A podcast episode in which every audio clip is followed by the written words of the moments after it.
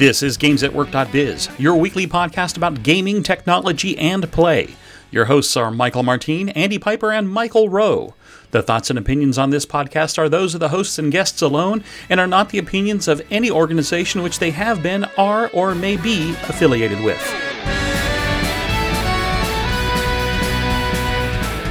This is episode 361 Ancient Games and Ancient Texts.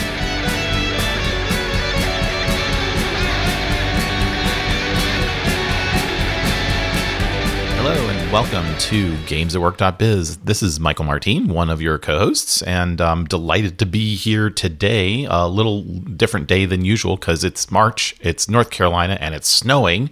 Uh, with my good friend and fellow co-host and fellow co-founder and fellow co-co co-co-co, Mr. Michael Rowe. Hey, Michael, how are you today? Hey, Michael. It's snowing? You've got snow at your place? I've got snow. We don't. No snow. Well, you should have snow. Snow. Send it my way. I'm, I'm, I'll, I'll, I'll see what I can do. I'll, I'll set You'll up work the on that? hair dryer and try to blow it in your direction. Well, make sure it's on the cold setting. Yes. If you have it on the warm setting, it'll just be rain by That the would, time. that would be bad. Yeah, it's this is uh, this is not. We've had plenty of that. That's true. Uh, so we're we're um we're we're a person short today, but we will carry on. We will sally forth, and we will go through a bunch of some really interesting topics for this week's episode. Starting off, Michael, with something you know an awful lot about because you've been working on this and getting experiences, and you're asking the the um, the listening audience here for their assistance with your project. Yes. Tell me a little bit more about the greeting card project and what you're looking to do. Yeah, so uh, as as you know, because you're one of my testers, and there's a few testers out there. I've been working on this app. Oh gosh, three years now, just because been it's that long? It's well, yes, it has been at least three years because uh, I, I worked on it at WWDC in its very first incarnation, two WWDCs in person ago. So that would have been 2018. Wow. So it's been almost four years that I've been messing around with this. So you basically need an was- anniversary card for this. Yes, yes. and so um, basically, it's a simple app. Uh, it's it's in TestFlight right now. I've got four or five testers out there, and it uh, tracks which greeting cards you send to people. And the main reason I started writing it was years ago. I wanted to learn core data on iOS, and this allowed me the opportunity to do an application that actually had a meaningful database on it. Mm-hmm, mm-hmm. And then I said, you know, it would be really cool is if I wrote that data to the cloud so that you could share it across your devices. So I have that working. Yeah. Then I rewrote it from the ground up and made it so that it's a Mac app as well as an iOS and an iPad app. I'm playing around with a, a watch idea, uh, but uh, we'll we'll see about that. And I keep playing with. I don't know if this thing's ever going to be released, uh, but the the idea is. Um, I decided what would be really good is to have an image classifier that will allow because let me back up. What does the app do? It tracks the cards you send to people so that uh, you don't send them the same card twice. Ooh, right? that would be embarrassing. And so it is. And so what you do is you you uh, pull somebody out of your contacts list. Uh, it pre-populates, you know, where you're going to send it to, uh, and then you take a picture of the card and you say this is a birthday card, or this is a Christmas card, or this is a Flag Day, right? Uh, and and I thought about it a couple of years back, and I was like, you know, it would be really great to actually have an image classifier and take a picture of the card and have it guess as closely as it can say, hey, it looks like you're trying to send a Christmas card, kind of like Clippy, right? It'd be like, hey, it looks like you're trying to send a Christmas card. um, and so I've been collecting for a few years now various pictures of cards, and uh, I've created a classifier, and it works pretty well, about 70 odd percent accurate, That's it good. says. That's pretty good. It does have a problem between Christmas and Valentine's Day sometimes, just because I guess all the red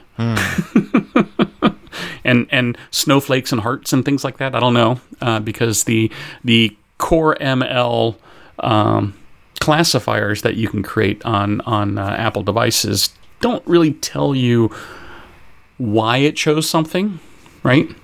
Uh, especially if it would give me uh, a Valentine's as like 43% and a Christmas is 46% and you know flag day is 12% then i could say oh well you know it's a little ambiguous. But right now i've got cards and i showed you an example before the show Right. that say this is 100% a valentine's day card and it's a christmas card. So so obviously my sample size of my machine learning algorithm is not great enough. So um, you know anybody out there uh, wants to snap a picture of some cards, send them my way. Uh, we'll have a link in the show notes on where you can do that. And that would be great. I would really appreciate it.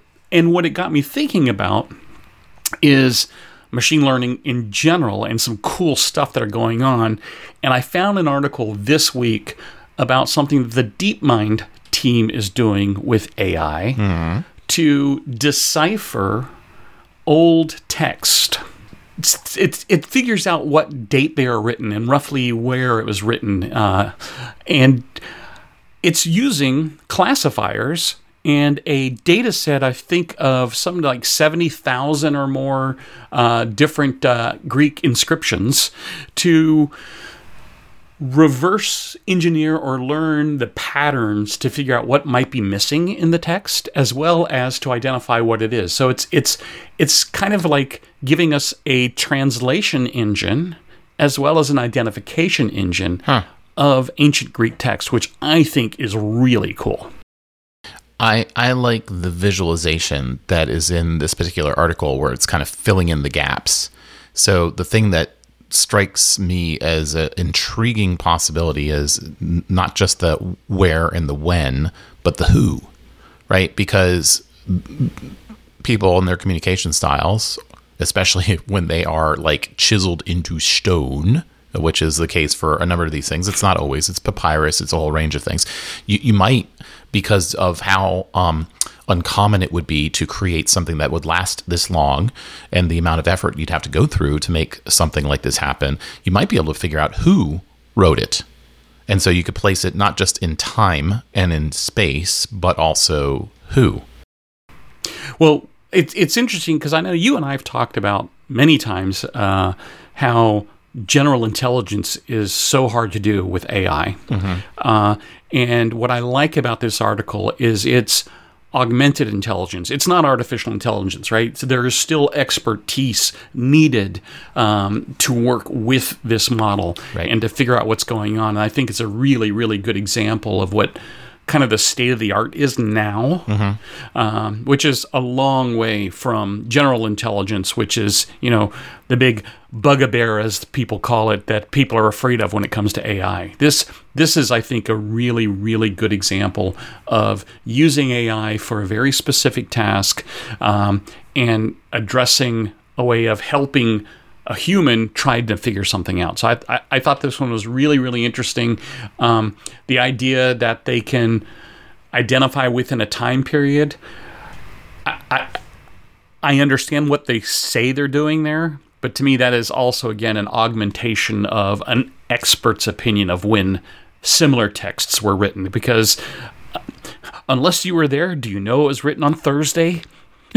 Right. Well, narrowing down to that degree is is probably a little too strong. But um, for for those in our listening audience from the state of North Carolina, um, a skilled North Carolinian can tell you rather precisely where someone is from because people in Hickory sound just a little bit different than somebody from Oak Hickory.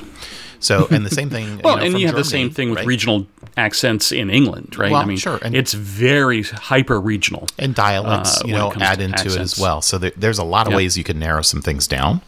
Uh, what I wonder is whether the DeepMind people who are involved in this, they probably are, are leveraging the same intelligence and machine learning kinds of actions that have been used now for quite a long while for um, type ahead text. So when someone is writing um, uh, an email or a document or just Or responding doing to a text, Google search, yeah, right? or a Google search, yeah, that it's now anticipating what might make the most sense, and then therefore, you know, popping it in there. It's it's Wordle for ancient texts. So this is really cool. I didn't read the Nature article yet, but I'm looking forward to seeing that. Well, you know, when when when you think about AI and texts, Um, the other interesting article that came across the Twitter feeds this week is uh, from ZDNet on BCI, right? Brain computer interfaces. And we've talked about these recently too. Uh, this one is uh, research that is being done to understand language in the brain and actually take that information and let you think words uh, into existence, for lack of a better term, right? To communicate with thought only, uh, which, you know, when you think about people who have um, age related or dementia related issues where you can't speak anymore, but they get frustrated because they know what they're trying to say and it's just not going from the brain to the vocal cords. This type of research I find fascinating. Yeah, I, I do too. And when you consider the applicability of immersive environments such as the metaverse topics we've been talking about here recently or, or, others, and the ability for the system to customize, tailor, uh, anticipate what the user is looking for, needing, wanting, etc.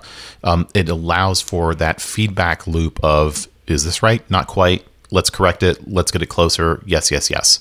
Um, the the feedback loop here is going to be getting faster and faster and it will be that you can manifest things into reality uh, or at least virtual or augmented reality incredibly easily for this kind of structure. So yeah. What what's interesting about this research uh, i don't know if you remember a few years back facebook uh, before they were Meta, were working on some brain computer interface text identification, uh-huh. figure out your thoughts. Uh, and they were using headsets, right? Yep. Uh, what what you really have with this is significantly more invasive. Uh, it's it's the, the best way to describe it, it's like a sheet of paper. Yeah, the polymer that's kind of thing. Yeah, wrapped around the top of your brain. as in the brain, not the skull, the brain itself. Um, and using that, it gives a, a, a, sensor array that covers a much wider area, which allows you to pinpoint certain electrical impulses inside the brain, deep down in the brain. Uh, we've talked many, many times about our friends over at Emotiv and their headset. And gosh, I can't believe it's been 12 years, I think, since I played with their headset when it first came out. And with that, you could think six or eight words, right? And that was with, uh, I'm trying to remember if it was a 12 sensor adapter, yeah. right? on the skull. Uh, but eight words. This, uh, I think they said they can get up to 50 words with this polymer wrapped around the top of the brain. Uh, so, so it requires training. In this case, 200 repeats of each word with the polymer wrapped on your brain, uh, getting you to 50 words. And that's really a statement of brain resolution right? If you think about it, of the three dimensional position of electrical impulse inside, or a series of electrical impulses inside the brain, right? And so it's using that to identify the, the electrical image of the entire brain in 3D to identify this is the word the, right? This is blue, right? Or whatever. Um, whatever those 50 words are that you can train. Uh, when, when we get to the point where, again, moving forward to general intelligence, right? That means full brain mapping down to the cellular level. Uh, at this point, it's large scale pattern interpretation with 128 sensors, is what it's saying. Okay. Still interesting, very important, especially you talk about um, any type of degenerative disease where you can't communicate. This will be very important. Uh, the question is can you train in advance, right? Because that's what you're going to have to do unless we discover that based off of the language set and this would be really interesting but let's let me uh, i'll get to it based off the language set everybody thinks blue and the same 140 electrons popping up in the brain in the same way right so that it doesn't matter what language it's in or is blue different than blau right? Or or you know, or green and grün, right? Or rot, right? Or you know, choose your language and color. And I'm just choosing colors as something that's pretty abstract. Chair or table, right? These different words will the brain pattern be the same across languages, meaning that our brains are all kind of wired the same. It's just the expression of the language is different. Hmm. That will be interesting to figure out as we f- progress down the communication gap between how the brain thinks and how you ultimately communicate that thought out through your voice.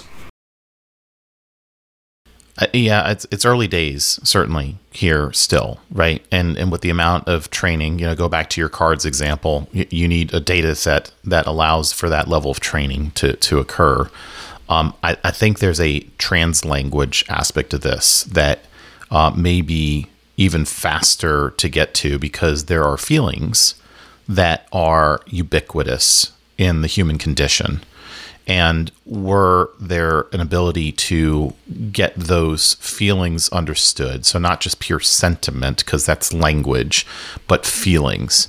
Um, that could be then understood and potentially acted upon as well. And and feelings manifest themselves into reality. You can say the same thing but feel something different and that will create different outcomes uh, I'm I'm reminded of the uh, the famous uh, clip from the movie BASEketball where the two main protagonists uh, say to one another "dude," and they have at least a uh, 30 second conversation with only the word "dude" in it, and it Dude? conveys Dude. a lot of meaning.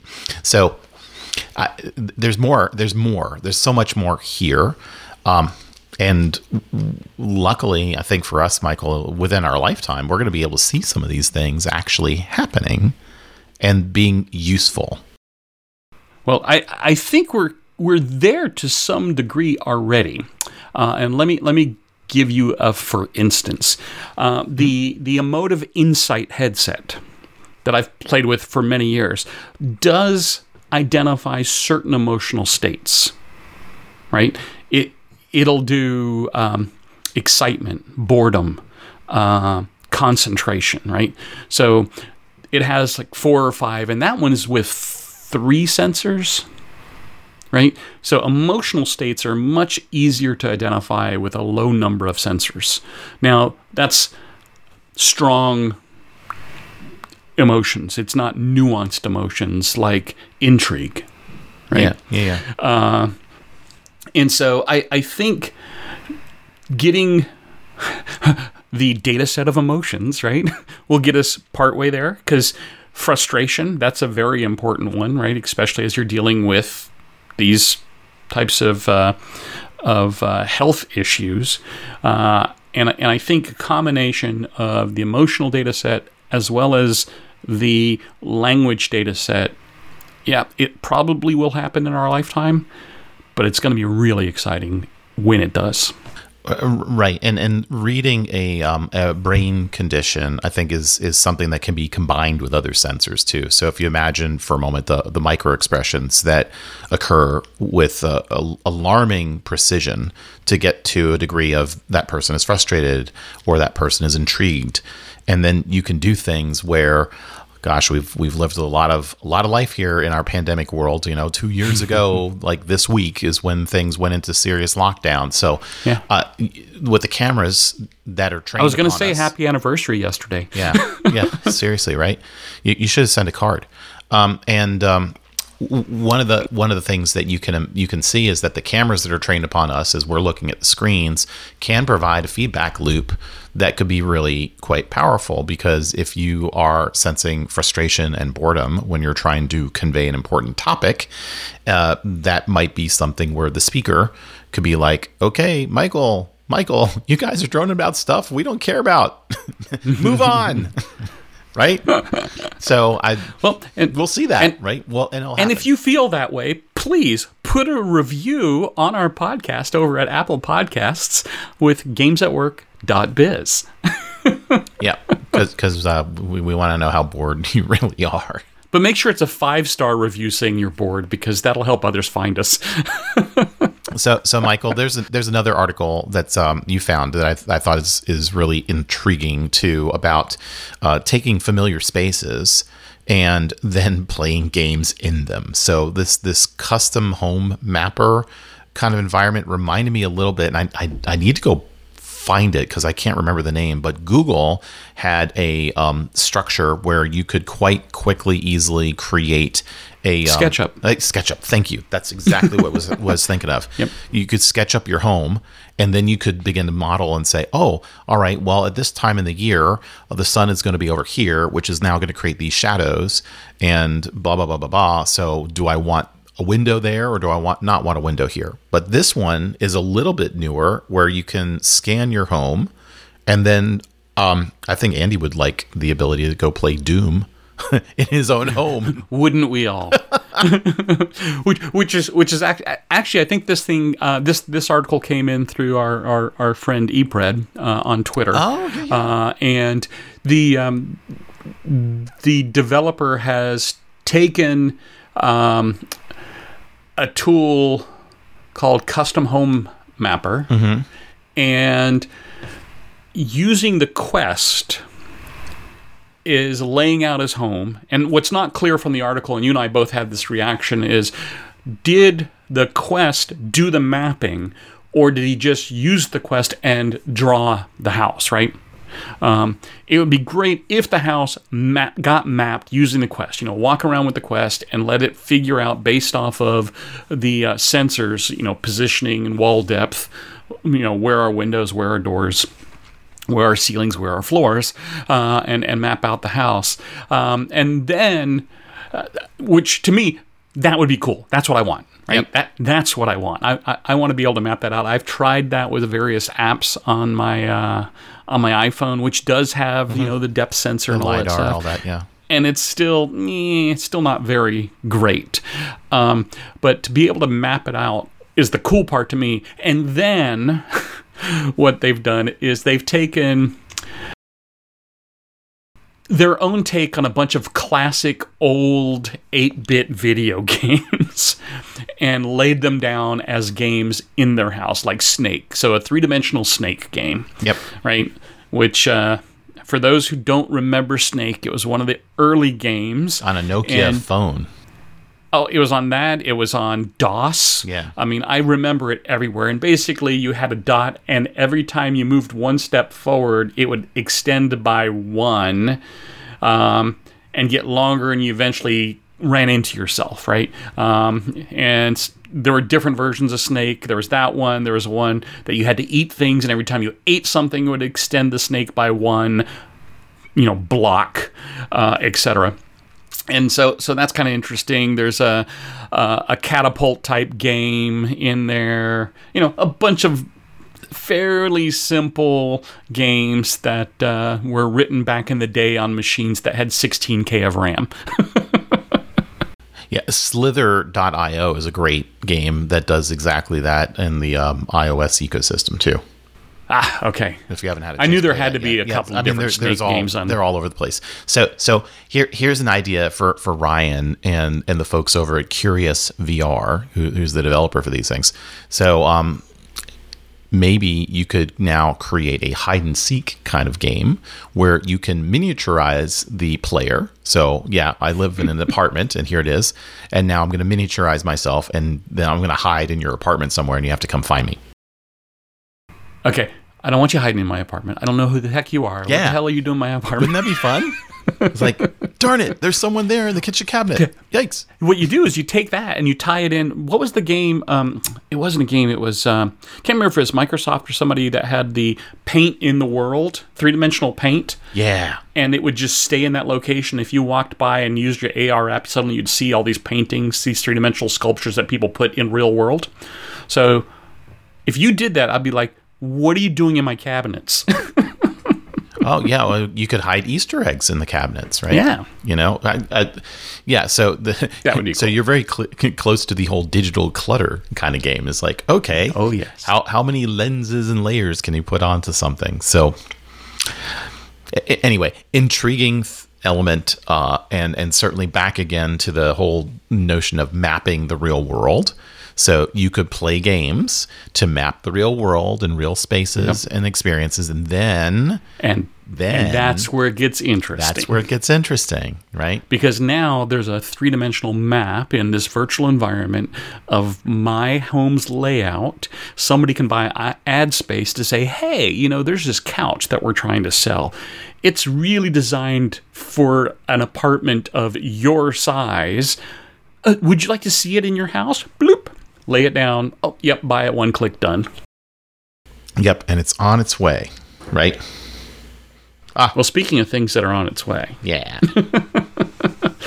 Amazon is uh, once again creating a new TV show uh, based off rumors off of the God of War game. Did you ever play a God of War? nope, never game? once. I remember the very first one when it came out. It, it looked really, really cool. I really wanted to play it, but it was console, and I'm not a console gamer. Uh, I think uh, there are PC versions of it now.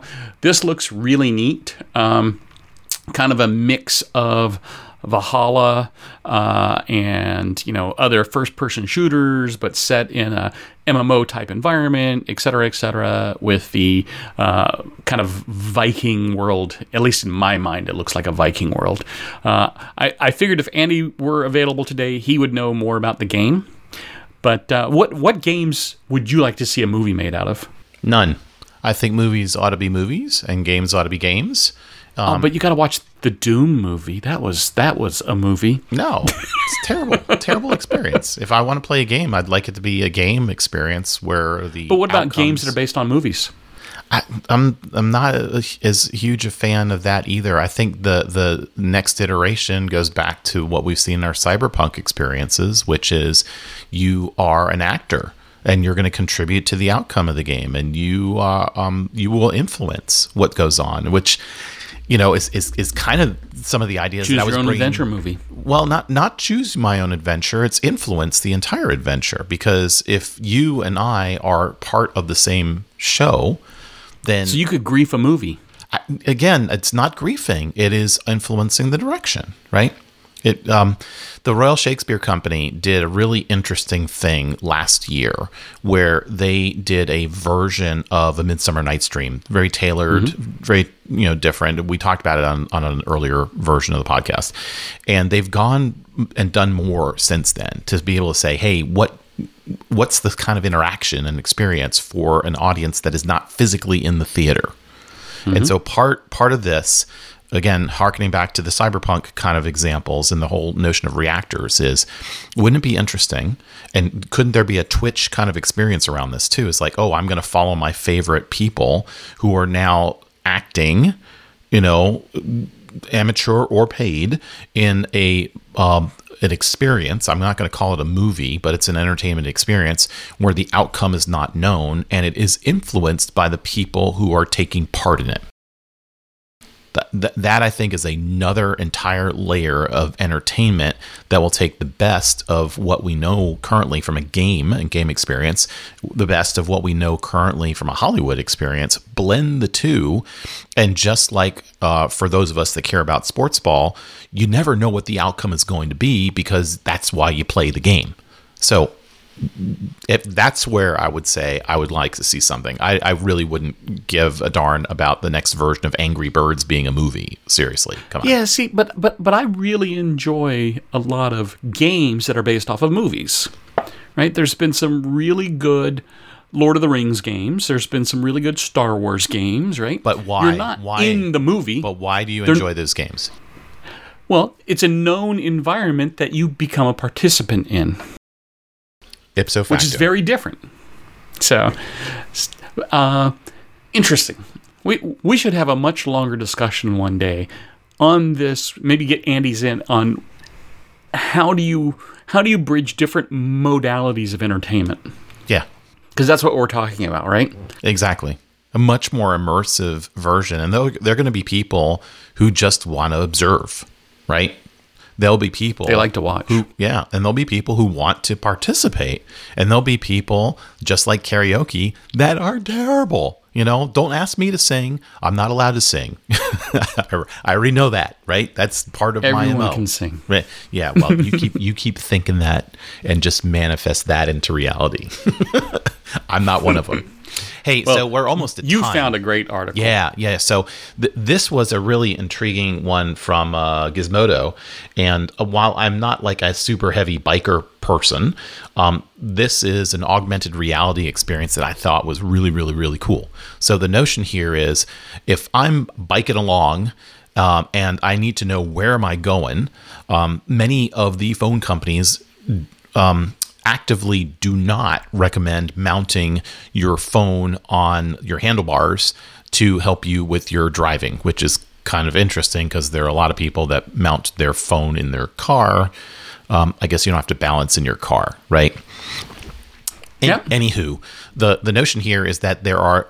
Um, let me do the air quotes.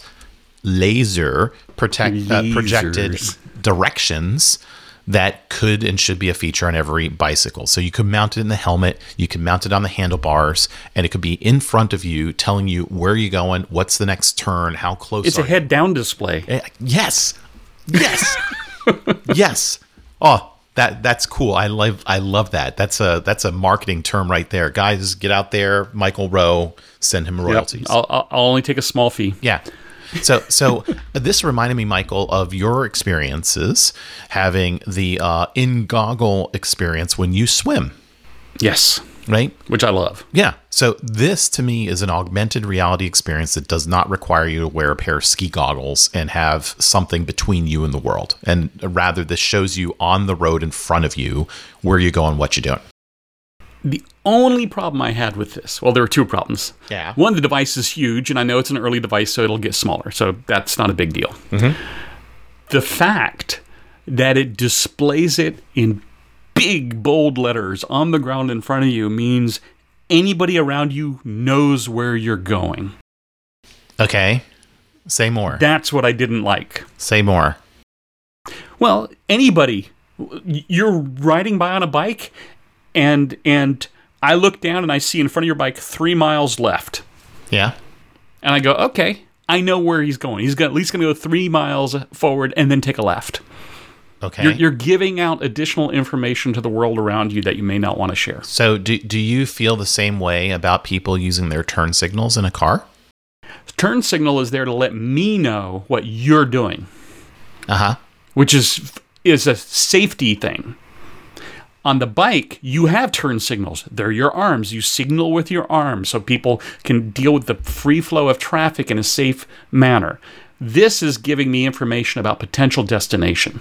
Well, it could. That's It- too much information. it, ab- it absolutely could. Right. You- You're right. Um, um, so if it says that you're going to the coffee shop, you know, follow me to Bean Traders, right? The, so that that could be bad, or it could be, hey, um, you're continuing to go straight for the moment, and that's what you're gonna do. So, all right. What was the second thing that that gave you cause for pause? well, it was it was just too big. It was a big block, and, and like I said, that'll get better over Oh. that'll time. get better. right? But right now, this is it's it's like a four or five inch cube. Well, Right. You know, lasers require you know all kinds of stuff, right? You know, you gotta you gotta build the laser cannon and Well, All right, so let's let's move on to the Steam Deck discussion. So Yes. it's too bad we don't have Andy here because I know this is another one that I that I, I found just for Andy, um, and I was I, I don't think he has his yet. I think he said it was mid March, so That- it should be any time now. right, Um, and I was going to ask, had he installed Windows on it yet? and why would you do Uh, that? Because Because it you gives you could. a full one because you can. Yeah. Right. uh, and and two is it gives you a larger variety of games you can play.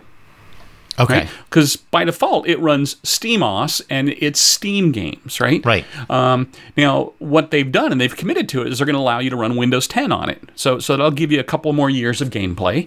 Uh, because as a Windows 11 device requires you know TPM 2.0 support as an example, and that's not built in. wait, wait, pause, to pause, the pause. hardware. For those Yep. people that don't know a TPS report from TPM, what does TPM mean? TPM is the Trusted Processing Module, which is a hardware root of trust that um, was put in place. I, it's Intel supports it, AMD supports it, etc. In order to give you better security from a a authentication authorization level perspective. Think of your mobile phone. Every mobile phone every modern mobile phone, every smart modern mobile phone has some kind of trust zone, right? Where encrypted keys are stored that's outside of control of the operating system. It's at the chip. Mm-hmm, mm-hmm. That's basically the concept of a TPM on a PC motherboard. Got it. Okay. Okay. And so that means you can put stricter controls in the operating system around what can and cannot be installed.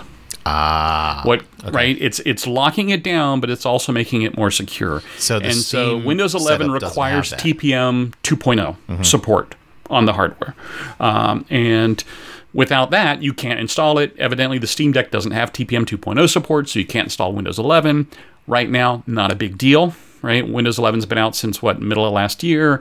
Uh, Windows 10's going to be supported for a few more years. You're okay. But I do think it's interesting that they've now released the drivers for network, Bluetooth, um, graphics, and a few others, which allow you to install Windows 10 on the Steam Deck. And if you've not looked at any of the reviews of the Steam Deck, yes, it's a work in progress. They've said as much, but it's a pretty cool looking piece of kit. Yeah. I'm, I'm impressed. Yeah, and I guess from a from a form factor perspective, that that would make sense for what you just described because for the same price point, you can actually get a pretty decent machine that would do all that on Windows anyway. But the integration of the controls and blah blah blah make that Right. a better thing. So, and, and we had one more just to kind of wrap out, right? Uh, wrap together an ancient game. um, the Switch is continuing its release of old N64 games. And um, did you ever play F Zero? Nope. Uh, I didn't either. I didn't have a Switch, uh, but it looks like 90% of the games that I played in the 90s. right? Uh, racing game in 3D, uh, 8.5 bit graphics, maybe 16 bit graphics, but very cool. It was, it was nice to see this coming out. Well, it's it's nice to see, and I- and we do have a Switch in our family that um, that this is an older N64 game, so that you can still play it. Although, according to this article, it is uh, the 13th to be added to an expansion pack uh, annual subscription, which probably ain't gonna happen because I don't have the I don't have the uh, the the fond memories of this particular one. You know, if it were Tecmo Bowl, that might be a different story, but not this one. Well, what what games are you, our listeners, looking forward to have a, revitalization? Uh, games from when you were young on your various consoles or or PCs or whatever. What what what are you looking for? Why don't you let us know and go over to Twitter at Games at Work underscore biz and tweet at us. We'd love to hear from you. It'd be a lot of fun. Thanks everyone for listening in for this episode, and uh, stay tuned because uh, there'll be another one coming on the heels of this in about a week. See ya. Bye. You've been listening to GamesAtWork.biz, the podcast about gaming technology and play. We are part of the Blueberry Podcasting Network, and would like to thank the band Random Encounters for their song Big Blue. You can follow us on Twitter at GamesAtWork underscore biz or at our website at GamesAtWork.biz.